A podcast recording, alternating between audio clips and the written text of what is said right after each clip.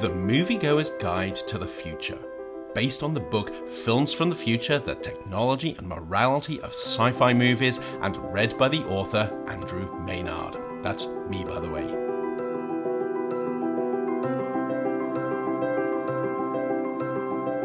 Chapter 13 Contact.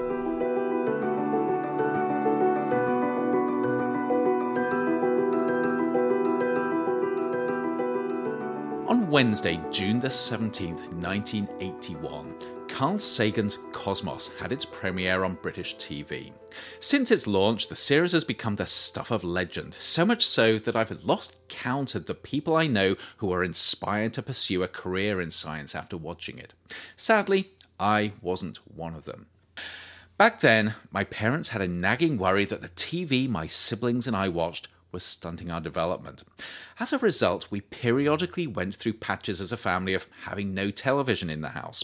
This was complicated somewhat by my grandfather failing to understand the reason why we were occasionally televisionless and bringing us replacement sets as fast as my parents disposed of them. But despite this, we still had extended periods where I was largely cut off from popular TV culture, and this included the first run of Cosmos. Fortunately, I managed to find my way into a successful career as a scientist without Sagan's guiding hand. But this didn't stop me being drawn into his world through his movie Contact later on and the science fiction novel that it's based on. Sagan was a charismatic and often polarizing scientist, and one whose vision extended far beyond the laboratory. He understood and deeply respected the process of science, but in his thinking, science was about far more than simply learning about the world we live in.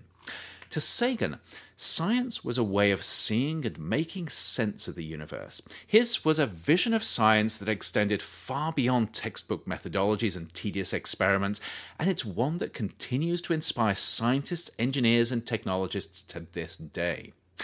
It's also a vision that runs deep through what is perhaps one of the most respected and revered science fiction movies amongst people who make a living through science Contact.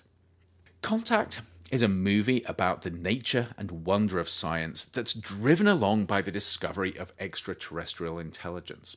At the center of the story is Dr. Ellie Arroway, an astronomer who is driven in her search for extraterrestrial life, but who has a scientist eye for testing every scrap of evidence to make sure that her biases aren't blinding her.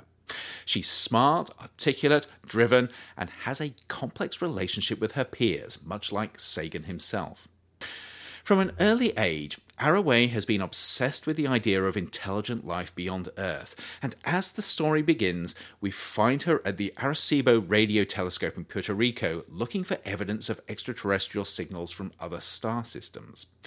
The setting echoes Sagan's early work on the search for extraterrestrial life using the same telescope, and like Sagan, Arroway is both ridiculed and disappointed in her research, but carries on regardless. While at Arecibo, Arroway meets a young and charismatic religious leader, Palmer Joss, and butts heads with him intellectually while falling into bed with him physically. It's also at Arecibo that we see Arroway first having a run in with the director of the National Science Foundation, David Drumlin. Arroway is funded through the NSF, yet Drumlin believes her energy should be focused on what he considers at the time to be more productive scientific questions, and as a result, he cuts her funding while being painfully patronizing and manipulative towards her in the process. Not to be beaten, Arroway seeks out other funding sources for her research and ends up attracting the patronage of the mega entrepreneur S.R. Hadden. Hadden is impressed by Arroway's passion, vision, and ability and decides to invest in her and her work. With Hadden's support, Arroway switches her research to using the Very Large Array Telescope, or VLA, in New Mexico, another instrument that actually exists. Yet Drumlin once again interferes by denying her access to this NSF funded facility.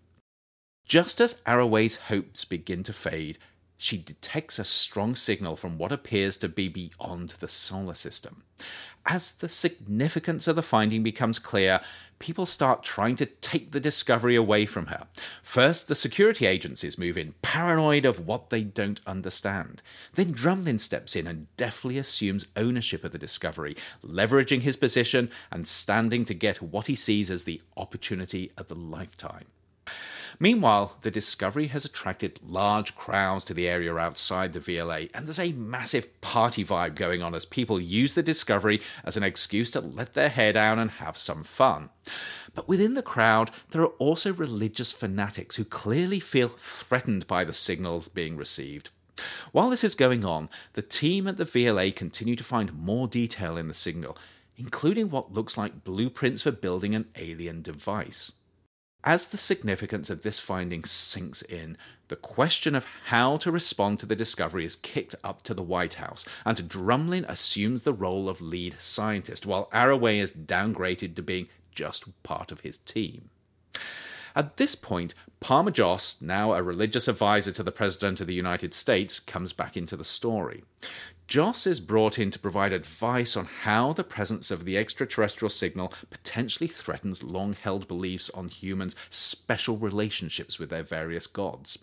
At one point, a member of Congress even comes out with, We don't even know if they, meaning the aliens, believe in God.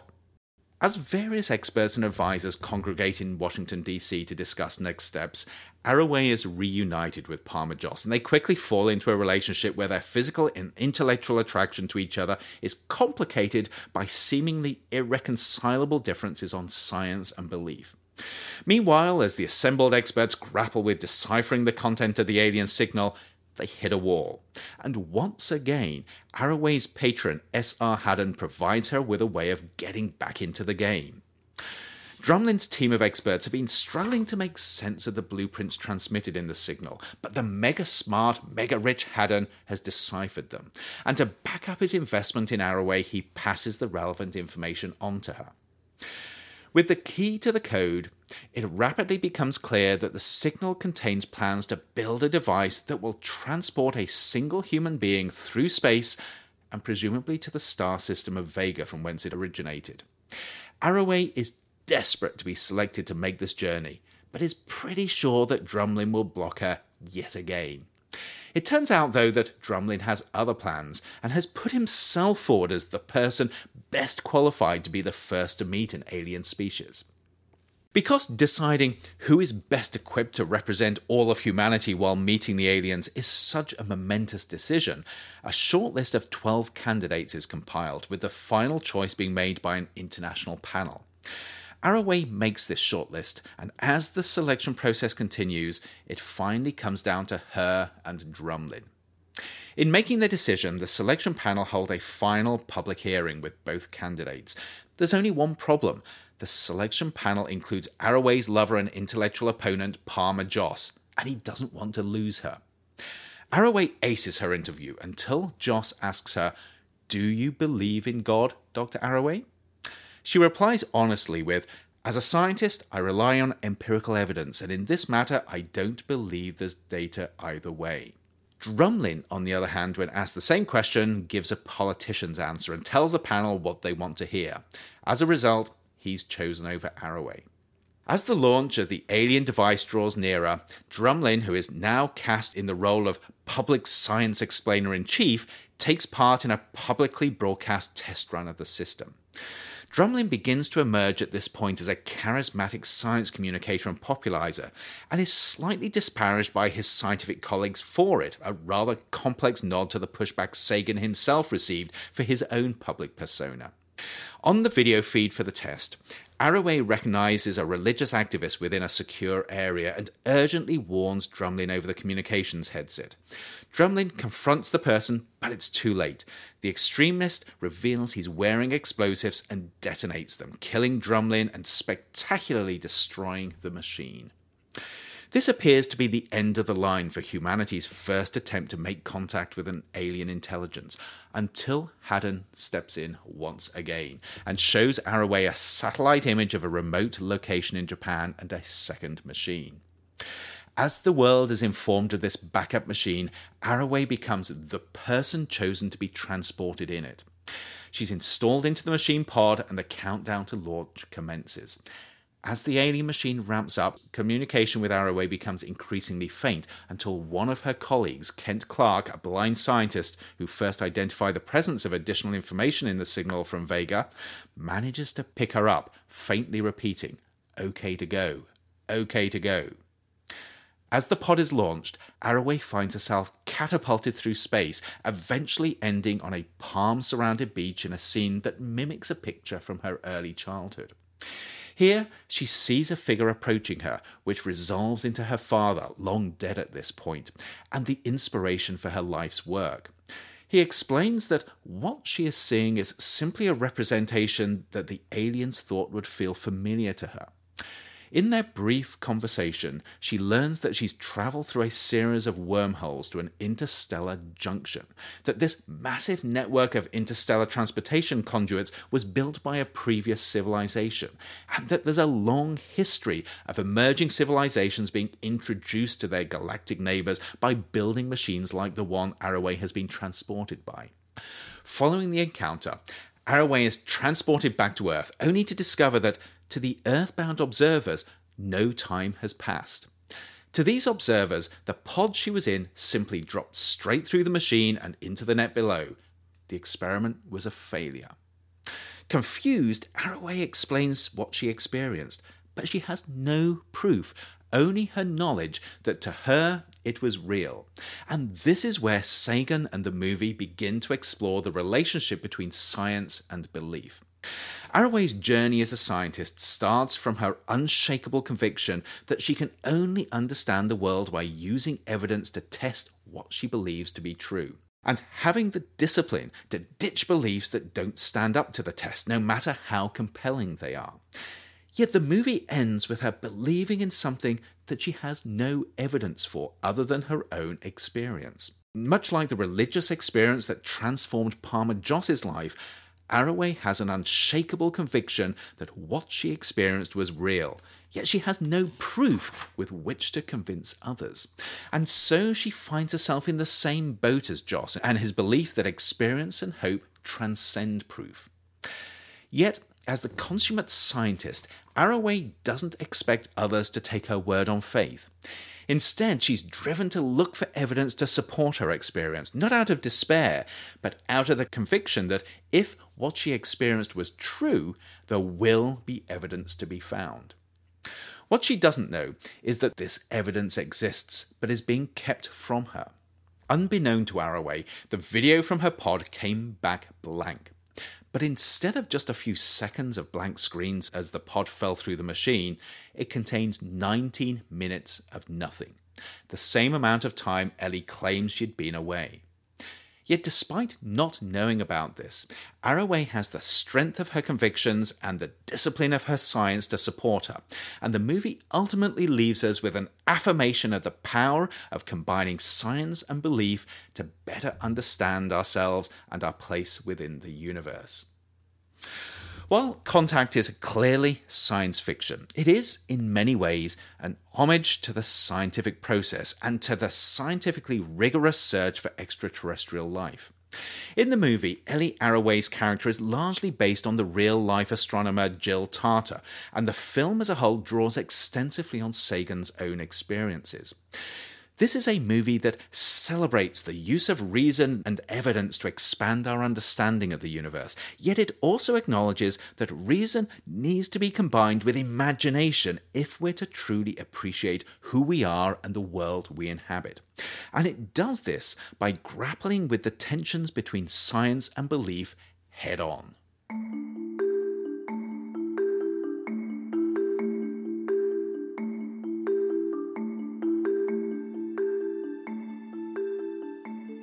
It doesn't take much to realize that there's an uneasy relationship between science and religion, and one that spills over into how we think about and develop new technologies.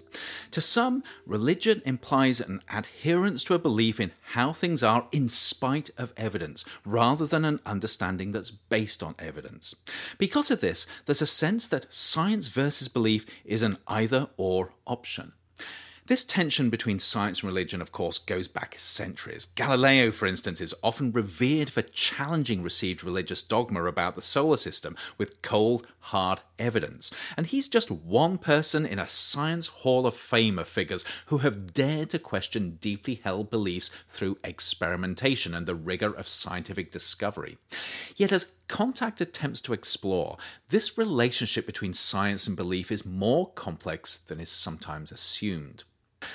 Putting religion aside for a moment, belief is something that we seem predisposed to as humans. In part, it's a product of the way our minds have evolved to survive in a complex and dangerous world, and it draws on our exquisite ability to interpret our surroundings and our place in them in ways that are useful for keeping us alive, but are not necessarily grounded in reality.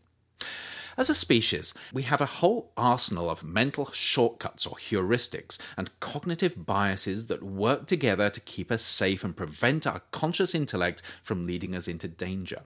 Through these evolved traits, we've become wonderfully adept at feeling like the decisions we make have a rational basis. And as part of this, we've developed an incredible ability to see patterns and meaning in just about everything. These patterns that our mind sees in the world around us often provide us with early warnings of danger or early indications of benefits. They're how our brains learn to make sense of the world by avoiding what could harm us and being attracted to what could be good for us.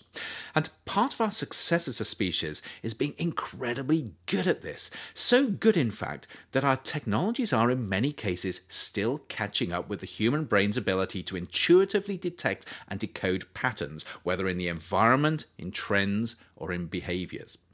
Yet our cognitive traits all too easily mislead us into misinterpreting what we see, hear, and experience as being true, despite evidence to the contrary. With this biological drive to find patterns and meaning in everything, it's not surprising that we end up being driven by what we believe to be true or what our evolved brains tell us must be so, and creating gods or aliens to justify this. From a rational perspective, it's easy to dismiss such tendencies as being mere self delusion, and yet the nature of belief is too complex, too ingrained in us to be dismissed through simple logic. It's so much a part of us that even the most avowedly logical person reaches a point where they have to depart from the world of evidence and take a leap of faith, realizing that in some cases the value of something transcends whether it can be proven or the degree to which evidence based analysis supports it. Even though faith and science are often pitched against each other, I suspect that a surprising number of scientists have their own beliefs that define who they are and what they strive for, regardless of any evidence based analysis. In effect, life and meaning are about more than science alone. Whether you believe in a higher being or a spiritual dimension, or simply understand belief to be an emergent biological property that defines who and what we are. In Contact, Sagan wrestles with this seeming paradox at the nexus of science and belief through the relationship between Ellie Arroway and Joss Palmer. Importantly, he sets the issue up not as science versus dogma, but as understanding the relationship between science and meaning. At the beginning of the movie, Ellie represents rational, evidence based science. She inhabits a world based on what is testable, and she's intellectually honest. She's willing to sacrifice what she hopes is true in the cold light of evidence to the contrary.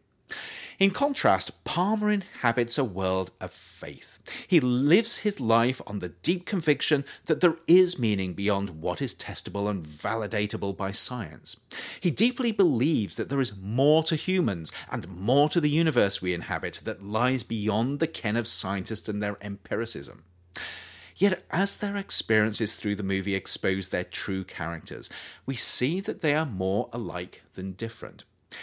Ellie is driven by a belief that there must be alien intelligence. She doesn't use the language of belief and faith, but there's something more that she's striving for. Ellie is on a journey of discovery. Palmer, on the other hand, is a person whose faith completes him. It fills a need in his life and provides a sense of wholeness, and it helps him make sense of what otherwise would make no sense. He knows where he's going, and he doesn't need science to point him in the right direction. Yet at the end of the movie, both Ellie and Palmer are in a similar position, believing in something they cannot prove, but that nevertheless defines them. That said, there's also a profound difference between Ellie and Palmer. While Palmer represents believers who seek to proselytize to persuade others to take on their beliefs, Ellie's mission is to provide evidence to support her belief. And this, to me, gets to the heart of the role of belief in science. Like many real life scientists, creativity, imagination, and believing in what lies beyond proof are integral to who Ellie is. She's a complex person who is in part defined by her science, but is much more than her science alone. Ellie is a metaphor for the place of science in society as we strive to understand our relationship with our future and the universe we're part of. Through her character, we understand that science is a way of knowing ourselves and the world around us that doesn't preclude faith and belief, but is a means of responding to them. This is not an either or philosophy of faith versus science, neither is it a rigid set of rules about what is right and what is wrong. Rather, it's a way of seeing the world and ourselves that, when combined with humility, respect for others, curiosity, and wonder, can be positively transformative. But, and this is perhaps where the Ellie metaphor diverges most from faith based belief. This way of seeing the world requires rigor in how we test our beliefs. It needs honesty in our willingness to drop ideas that don't align with evidence, and it depends on our ability to distinguish wishful thinking from reality. And this brings us to a recurring theme in contact Occam's razor.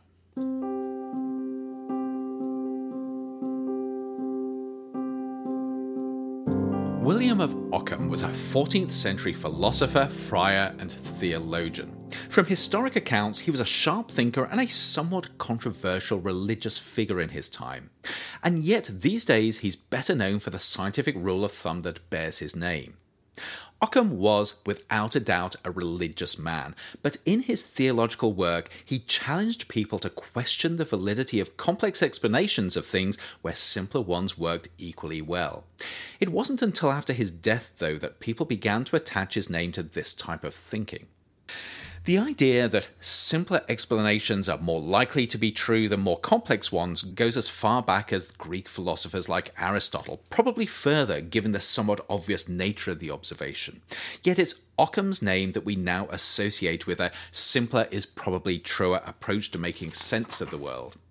Ironically, Occam's intellectual incisiveness was focused on making sense of faith based interpretations of the world and how we should live in it. As a Christian, he was a believer in God, publicly at least, and committed to interpreting God's will and action through what was written in sacred texts and what was observable in the world around him. He was a firm believer in the ways of God are not open to reason. He'd probably have got along well with Palmer Joss. At the same time, he was no fool. He realized that where two or more explanations for something existed, the simple, least fanciful of them was more likely to be closer to the truth. This, of course, is something that every parent and teacher knows well. The dog ate my homework really struggles to compete with alternatives like I forgot. It's this realization that simpler explanations are more likely to be true that has led to Occam's razor becoming part of the canon of 21st century scientific practice. There are multiple definitions of the razor, which is so called because it helps cut away misleading ideas to reveal the truth. But most of these come down to stating that when there are multiple explanations for something, the one that depends on the fewest assumptions is more likely to be the right one. Simplicity in this case comes about because we have to make up less stuff in order to explain something.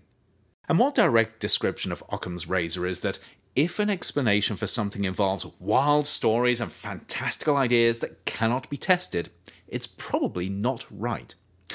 This is how Ellie invokes it when she first meets Palmer. To her, there wasn't any point in talking about faith and belief because it failed Occam's razor at the first hurdle.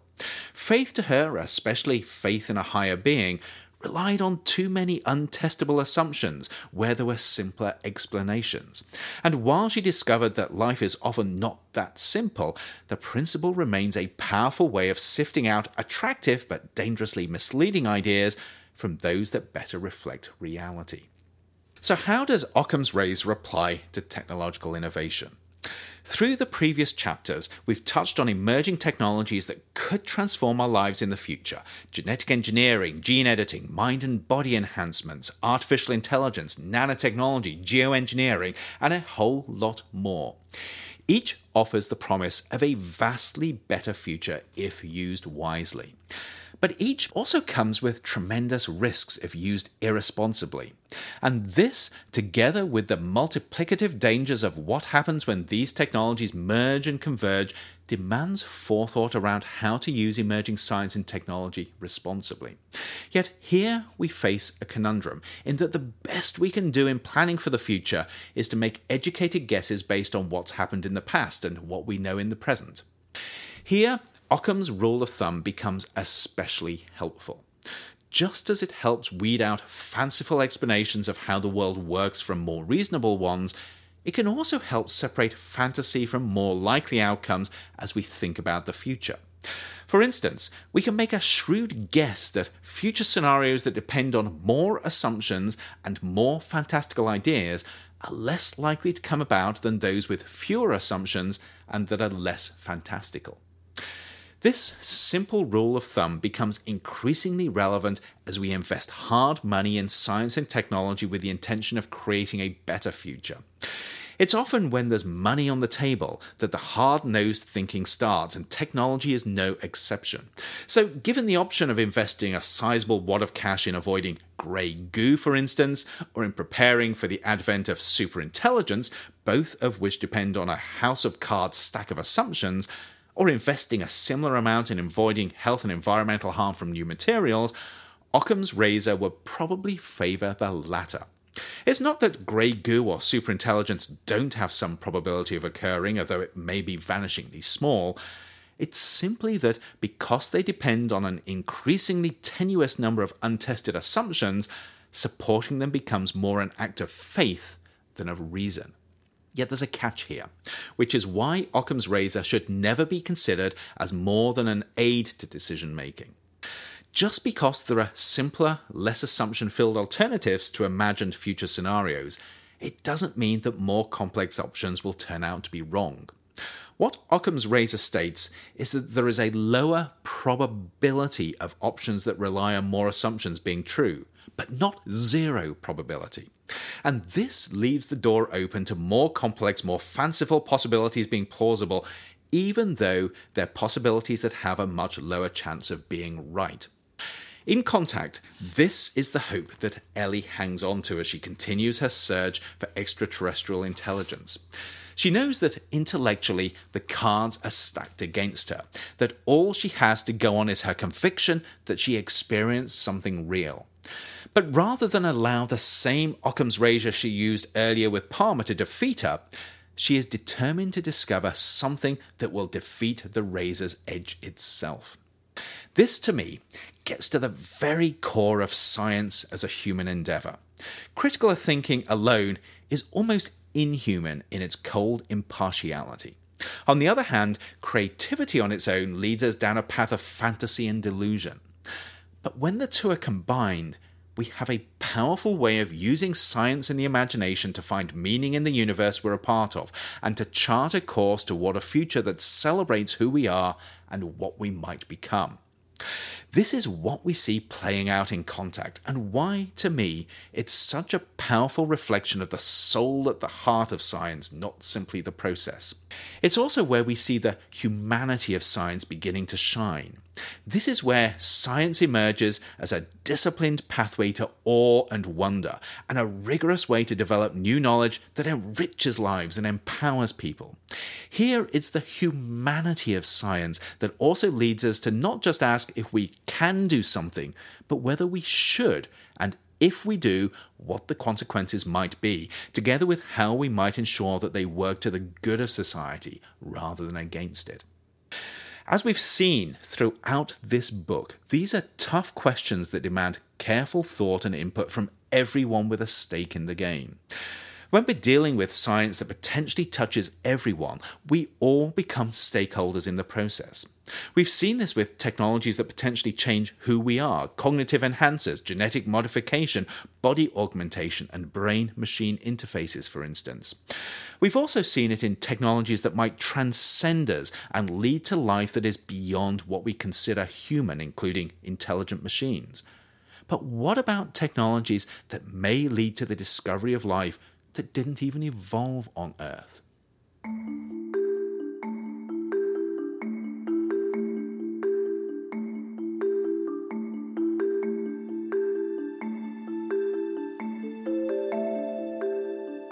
In 1961, a group of 10 scientists got together to discuss the search for extraterrestrial life. Among them were Carl Sagan and the astrophysicist Frank Drake.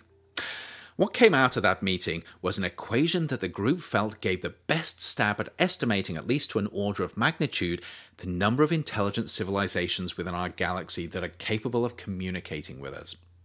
Over a couple of intense days, the group discussed what factors would affect the possibility of planets existing that could harbour intelligent life, the likelihood of intelligence emerging, and the chances of them getting a signal to us that we detected. And what emerged was the now famous Drake equation. The Drake equation is a wonderful piece of scientific back of the envelope mathematical speculation that any physicist should feel immediately at home with. The original equation consisted of seven factors or things that the group thought were important in estimating the number of intelligent and contactable civilizations. Because they had no evidence for what values to give any of these factors, they guessed. Or to be more precise, they came up with order of magnitude estimates.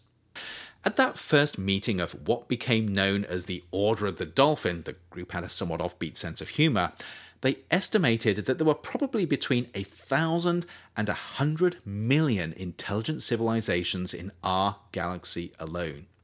Even allowing for the rather large range, this is a massive number. And this is in just one of the hundreds of billions of galaxies in the universe.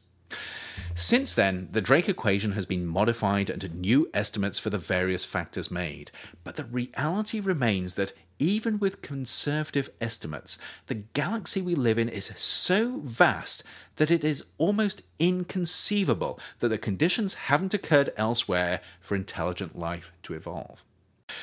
To Sagan, Drake, and others, this back of the envelope estimate drove their belief that we're not alone.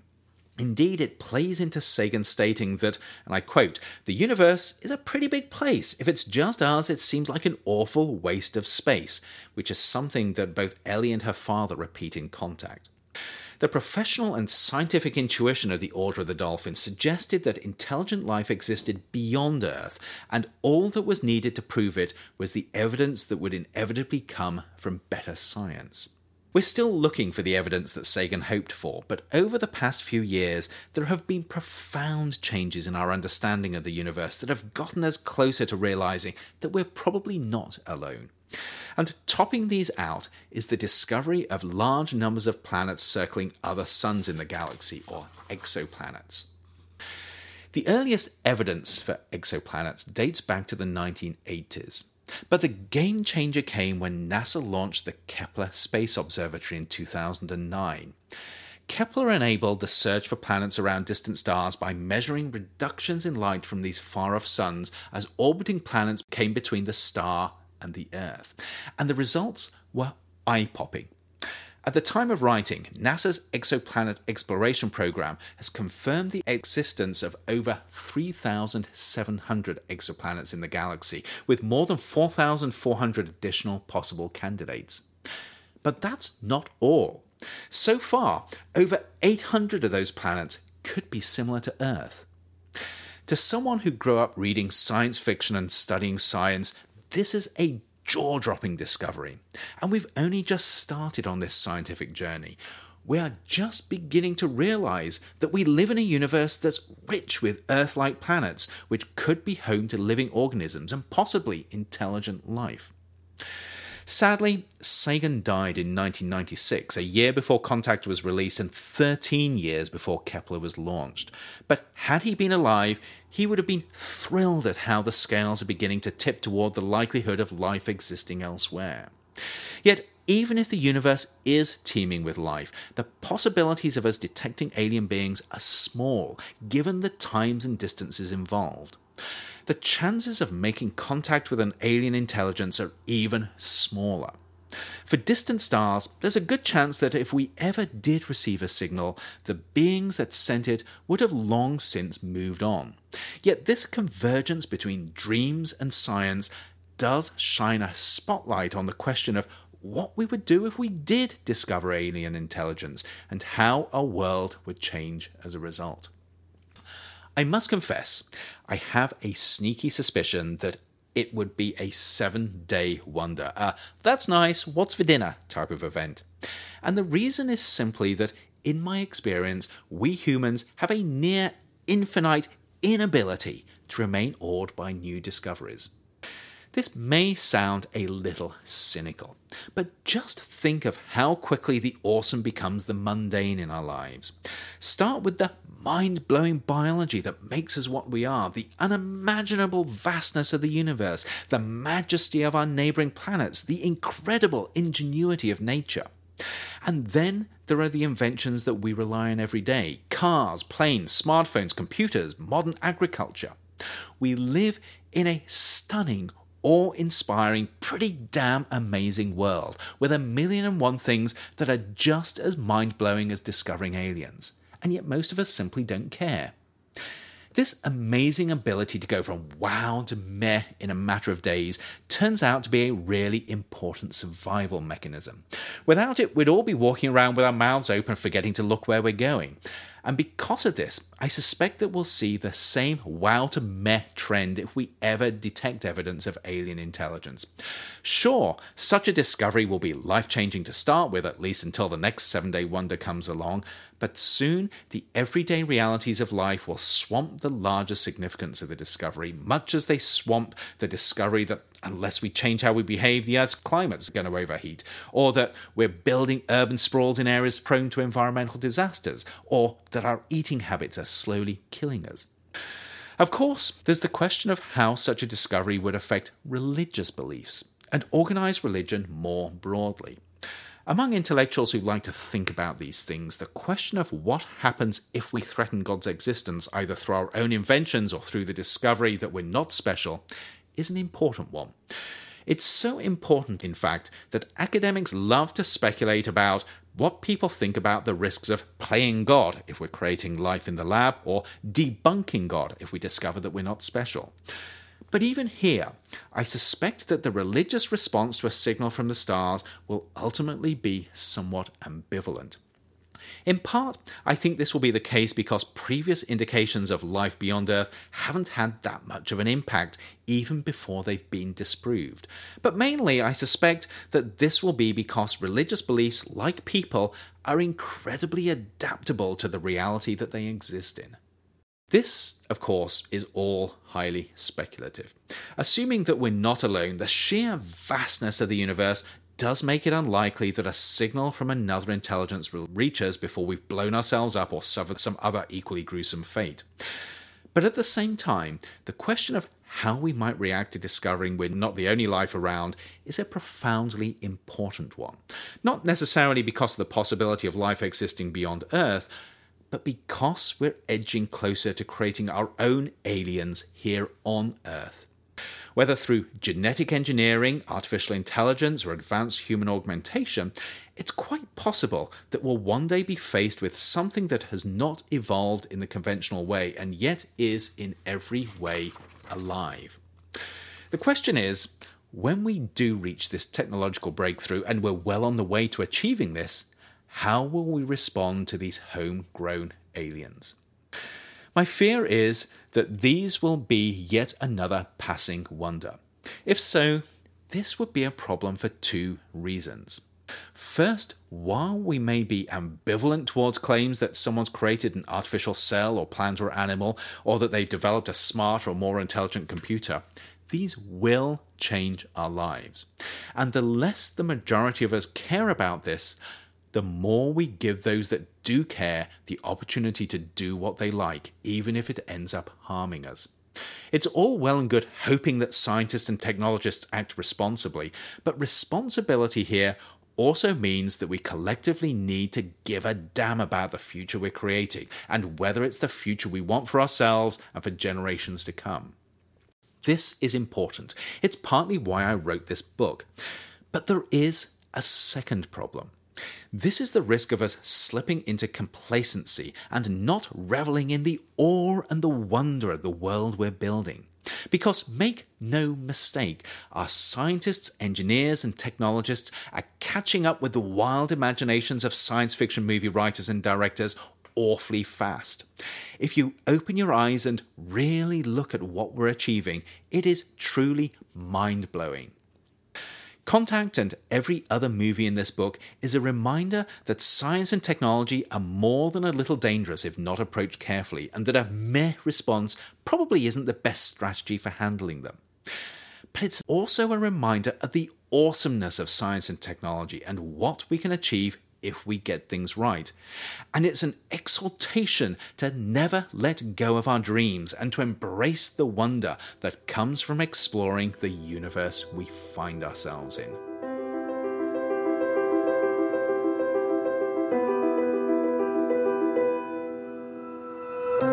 The Moviegoer's Guide to the Future is based on the book Films from the Future The Technology and Morality of Sci Fi Movies and is read by the author Andrew Maynard.